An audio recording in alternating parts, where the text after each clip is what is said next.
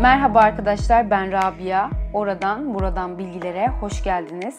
Bugünkü konumuz biyografiyle ilgili Hasan Sabbah'tan bahsedeceğim. Şimdi şöyle Hasan Sabbah 1050 yılında İran'ın Kum şehrinde doğuyor. Yemen kökenli. İşte babası meşhur Arap kabilesi Hümeri soyundan Ali ve babası Ali Hasan Sabbah'ın eğitimine aşırı önem veriyor. Hatta o dönemin en önemli eğitim yeri olan Kum'da da eğitim aldırtıyor. Hasan Sabbah eğitim aldığı yıllarda Ömer Hayyam ve Nizam Mülk ile tanıştığı söylenir ve çok yakın arkadaş falan olmuşlar. Ama kesinlikle yanlış bir bilgi. Çünkü Hasan Sabbah ile Nizam Mülk'ün arasında 32 yaş var. Yani bu bir imkansız gibi bir şey. Ama gerçekten de tanışıyorlar. Şimdi Nizam-ı Mülk kim asıl? Onu hemen kısaca anlatayım. Nizam-ı Mülk Büyük Selçuklu İmparatorluğunda Sultan Alparslan ve Sultan Melikşah'ın başvezirliğini yapmış. Bu arada ben Sultan Alparslan'ı çok seviyorum. Yani şöyle tabii ki de bütün atalarımızı seviyorum ama aynı gün doğduğumuz için Sultan Alparslan'la ona karşı böyle daha şeyim, yakın hissediyorum diyebilirim. Ee, Nizam Mülk geri dönersek şöyle ülkenin iplerini 30 seneden fazla elinde tutuyor bu adam. Hatta başarılarından dolayı da ona Atabey ünvanı veriliyor. İşte yollar yapıyor, şehirler yapıyor, camiler yapıyor, okullar yapıyor, vergi sistemini düzeltiyor. Yani bir sürü şey. Kısacası ülkenin refah seviyesini yükseltiyor. Yani kısacası şaha kaldırıyor. Ee, Ömer Hayyam ise genellikle şiirleriyle tanıyoruz biz onu. Ama aslında çok büyük bir bilim insanı felsefe, tarih, matematik yani bir sürü alanla ilgili e, önemli çalışmaları var. Şimdi Hasan Sabbah'a geri dönelim.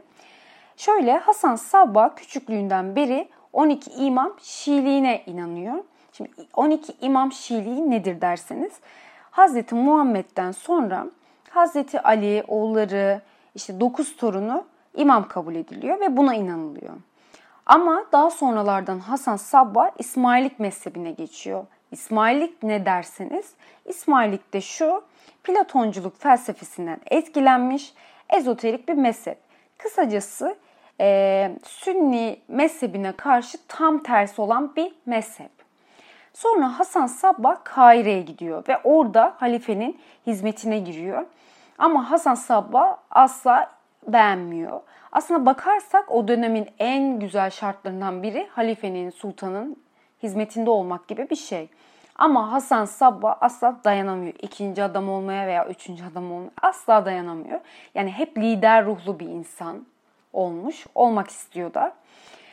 Ee, Hasan Sabbah Kahire'de kaldığı süreci ona çok fazla böyle bir şeyler katmış. Fikirler falan katmış. Hatta Hasan Sabbah der ki Kahire'de inandırmayı öğrendim. E buradan ne anlıyoruz?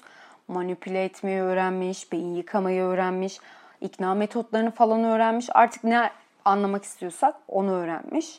Sonra Mısır'a kaçıyor. Oradan da İran'a gidiyor ve İran'da dolaşarak Batiniliğin propagandasını yapmaya başlıyor.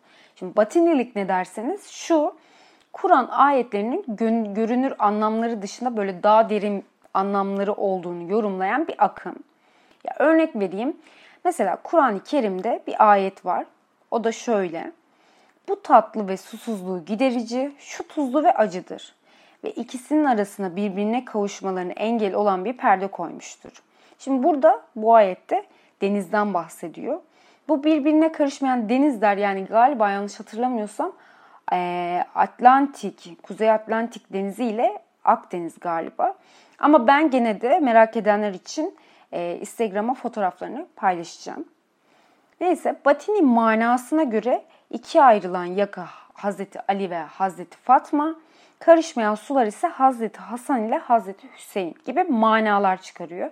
Zaten Hasan Sabba e, büyüyle falan da uğraşıyormuş böyle kabalayla falan. Hasan Sabba böyle harflere takıkmış. Hatta bir takım böyle gizlilikler yaratırmış harflerden. İşte geleceği yorumlarmış, kehanetlerde bulunurmuş. Ya o da öyle bir adam açıkçası.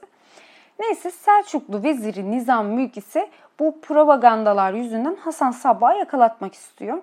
Ama Alamut kitabında ise şöyle. Şimdi Nizam-ı Mülk ve Hasan Sabbah sarayda sultan için çalışıyorlar. Hasan Sabbah böyle zekasıyla, esprisiyle işte sultanı etkilemeye başlayınca Nizami Mülk Hasan Sabbah'ı kıskanıyor. Ve e, kuyusunu kazmaya başlıyormuş. İşte entrikalar çevirmeye başlıyormuş. Ve Hasan Sabbah da Mısır'a kaçıyor. Sonra Hasan Sabbah şimdi çok kinci biri olduğundan dolayı Nizami Mülk'ten bir gün intikam alır korkusundan dolayı da yakalatmak istediği yazıyor. Ama bana sorarsanız Nizam Mülk ile Hasan Sabbah'ın arasında asıl problem bence mezhep ayrılığı. Çünkü Nizam Mülk Sünni bir mezhepte ama Hasan Sabbah Şia biliyorsunuz demin anlattım. Sonra Hasan Sabbah Alamut Kalesi'ni sinsice ele geçirip kendine fedailer işte askerler topluyor, hakimiyet kuruyor. Fedailerini ise şöyle seçiyor. Cahil ve okuma yazma bilmeyen kişileri alırmış. Çünkü Hasan Sabbah'a göre insanlar bir şeyler öğrenmeye başlarsa sorgular diye korkarmış. Bu bana açıkçası 1984 kitabında vardı ya Big Brother. Onu hatırlattı. Hani şöyle de bir sloganı vardı. Savaş barıştır. Özgürlük köleliktir. Cahillik güçtür. Aslında bildiğiniz aynı bir durum yaşıyorlar. Ee, Hasan Sabbah fedailerini böyle kendine peygamber olarak tanıtırmış. İşte Allah Hasan Sabbah'a güya cennetin anahtarını verdiğini söylermiş.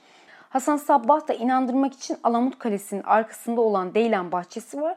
Burayı tam bir cennet köşesi gibi hazırlatıyormuş. Zaten şimdi düşünürsek İran'da böyle bir yerin olması çok zor olduğundan inandırıcılığı da yükseliyor otomatiken. Ama bahçeyle de bitmiyor tabii bu iş. Şimdi köle pazarından güzel kızlar alırmış, onlara çok güzel eğitimler verilmiş. Yani kızlara bildiğin hurilik dersi verdirtiyormuş açıkçası. Sonra fedailerine haşhaş ile uyuşturup onları uyurken oraya getirtiyor. Fedailer de uyanınca orada cennette olduğunu falan zannediyorlar. Yani tam bir tiyatral bir hava yaratıyor. Hatta bazı kaynaklarda da cehennem köşesi yaptığı bile söyleniyor. Böyle zebaniler, ateşler falan. Ve diyelim ki bu tiyatral havaya inanmadın ya da Hasan Sabbah'ın istediği gibi düşünmedin. O zaman da seni sadık fedailerine öldürtüyor. Yani Hasan Sabbah'ın kısacası ideolojisi şu. Allah akıl ve düşüncelerle değil ancak imamın rehberliğiyle tanınır. Akıl Allah'ı tanımak için yeterli değil. Eğer yeterli olsaydı herkes aynı fikre sahip olurdu diyor. Yani kısacası cahilliği aşılamak. Bu kadar. Ama aksine de Hasan Sabbah aşırı kültürlü biri. Astroloji, felsefe, şiir, fıkıh, mantık, büyü yani her şeyle ilgileniyor. Tam bir allame diyebiliriz. Aşırı da kitap okuyor. Hatta Alamut Kalesi'nde çok büyük bir kütüphanesi var.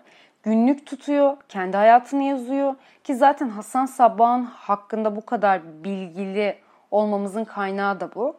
Sonra zaten Moğollar Alamut Kalesi'ni yakmadan önce birkaç kitap alıyor sağ olsunlar. Sonra yanıyor zaten. 7 gün 7 gece sürdüğü de söyleniyor. Yani Hasan Sabbah gibi diktatörler hep oldu. Yani çok uzak zamanlara bile gitmemize gerek yok. Mesela Kamboçya lideri Pol Pot. Bu adam 2. Dünya Savaşı'nda yaşamış bir adam. Rejimi ise şu yani gözlük takanları öldürtüyor. Çünkü gözlük takayan okuyan demekmiş. Kısacası bu tip kişilikler cahilliği çok seviyor. Yani halkın cahilliğini seviyor. Hani derler ya bilinç seviyesine kadar düşerse fanatiklik o ölçüde artar. Bu sebepten dolayı fedailer Hasan Sabbah tam itaat etmişler, sorgulamamışlar bile. Bir hikaye var anlatayım. Ee, şimdi Alamut Kalesi'ne bir elçi veya Selçuklu komutanı geliyor yanlış hatırlamıyorsam. İşte bu komutan diyor ki Hasan Sabbah derhal Alamut'u terk et 30 bin askerimiz gelmek üzere. Hasan Sabbah da diyor ki benim bir askerim senin 30 bin askerinden daha değerli diyor. Ve Hasan Sabbah iki fedaisinin yanına çağırıyor. Birine kaleden atlamasını söylüyor ki o fedai hiç düşünmeden cennete gideceğini zannediyor ya hemen atlıyor. Diğerine ise kendini hançerlemesini söylüyor. O da zaten mutlulukla kendini öldürüyor. Ya tabii komutan şok falan geçiriyor. Ee, ve Hasan Sabah çok severmiş böyle şov yapmayı. Kaleler işte kalesine kim gelirse falan. Daha sonra Hasan Sabbah da nizamı mülkü fedailerini öldürtüyor böyle zehirli bir hançerle. Çok geçmeden de aksilik Sultan Melişah da zehirlenip ölüyor. Ama Hasan Sabbah mı yaptı yapmadı mı bilmiyoruz. Sonra Melişah'ın yerine Berk Yoruk geçiyor. O da ölüyor. İşte Mehmet Tapar geçiyor, o da ölüyor. İşte en son Muhammed Sercan geçiyor. Hatta Haşhaşileri bitirmeye en çok yaklaşan kişi oluyor. Ama bir gün, bir gece yastığında hançer buluyor ve vazgeçiyor direkt zaten. Yani zaten Haşhaşilerin amacı orada korkutmak ki zaten insanlar bu olayları o kadar tedirgin olmuşlar ki o dönemde zırh böyle zırh satışları patlamış. Hani bizde korona zamanları maske satışı falan patladı ya o derece. Yani açıkçası Hasan Sabba inanılmaz karizma kazanıyor. Ya düşünün tapınak şövalyeleri bile Hasan Sabbah'tan etkileniyor ve iki tane tapınak şövalyesi Alamut'ta eğitim almaya geliyor. Selahaddin Eyüp'ü ile ilgili de şöyle bir anıları var. Şimdi Selahaddin Eyüp'ü Haşhaşilerin kalesini kuşatıyor. Hepsini öldürecekken vazgeçiyor. Çünkü Haşhaşiler o kadar örgütlenmiş ki kim Haşhaşi kim değil bilmiyorlar yani. Çünkü Haşhaşiler dilenci kılığına giriyorlar, çiftçi kılığına giriyorlar, esnaf kılığına giriyorlar. Yani herkesin kılığına girebildikleri için vazgeçiyor. Sonra zaten Haşhaşiler diyor ki Selahaddin Eyüp'üne eğer bizi öldürmezsen biz sana ömür boyu dokunmayacağız falan diyorlar. Selahattin Eyyubi de hemen kabul ediyor. Yani düşünün Selahattin Eyyubi dediğimiz kişi Haçlılarla savaşıyor. Yani Kudüs'ü geri alan bir adam. Neyse zaten Hasan Sabbah 74 yaşında ölüyor. Sonra zaten Haşhaşi tarikatı yavaş yavaş erimeye başlıyor. Çünkü ideolojilerine çok ters şeyler yapmaya başlıyor. Mesela iki kez Fatimi vezirini öldürüyorlar. Ondan sonra zaten çok güçlü başka başka devletler üremeye başlıyor. Ondan sonra bir de enteresan kişiler liderlik yapıyor bu Haşhaşi tarikatında. Mesela bir tane liderleri var. Ay, ismini hiç hatırlamıyorum. Ee, kıyameti ilan ediyor. İşte böyle her türlü dini veci hükümleri kaldırıyor. Kendini Mehdi ilan ediyor. Namaz kılanı, oruç tutanı dövdürtüyor. Ve böylece gitgide güçleri azalıyor. Arkadaşlar Hasan Sabba böyle en kısa şekilde anlatmaya çalıştım. Umarım faydalı olmuştur. Podcast'imi bitirmeden de Hasan Sabbah'ın çok güzel bir sözüyle noktalandırmak istiyorum. Hasan Sabbah der ki, piyon olsan da şah gibi davran. Haftaya görüşürüz. Kendinize çok iyi bakın.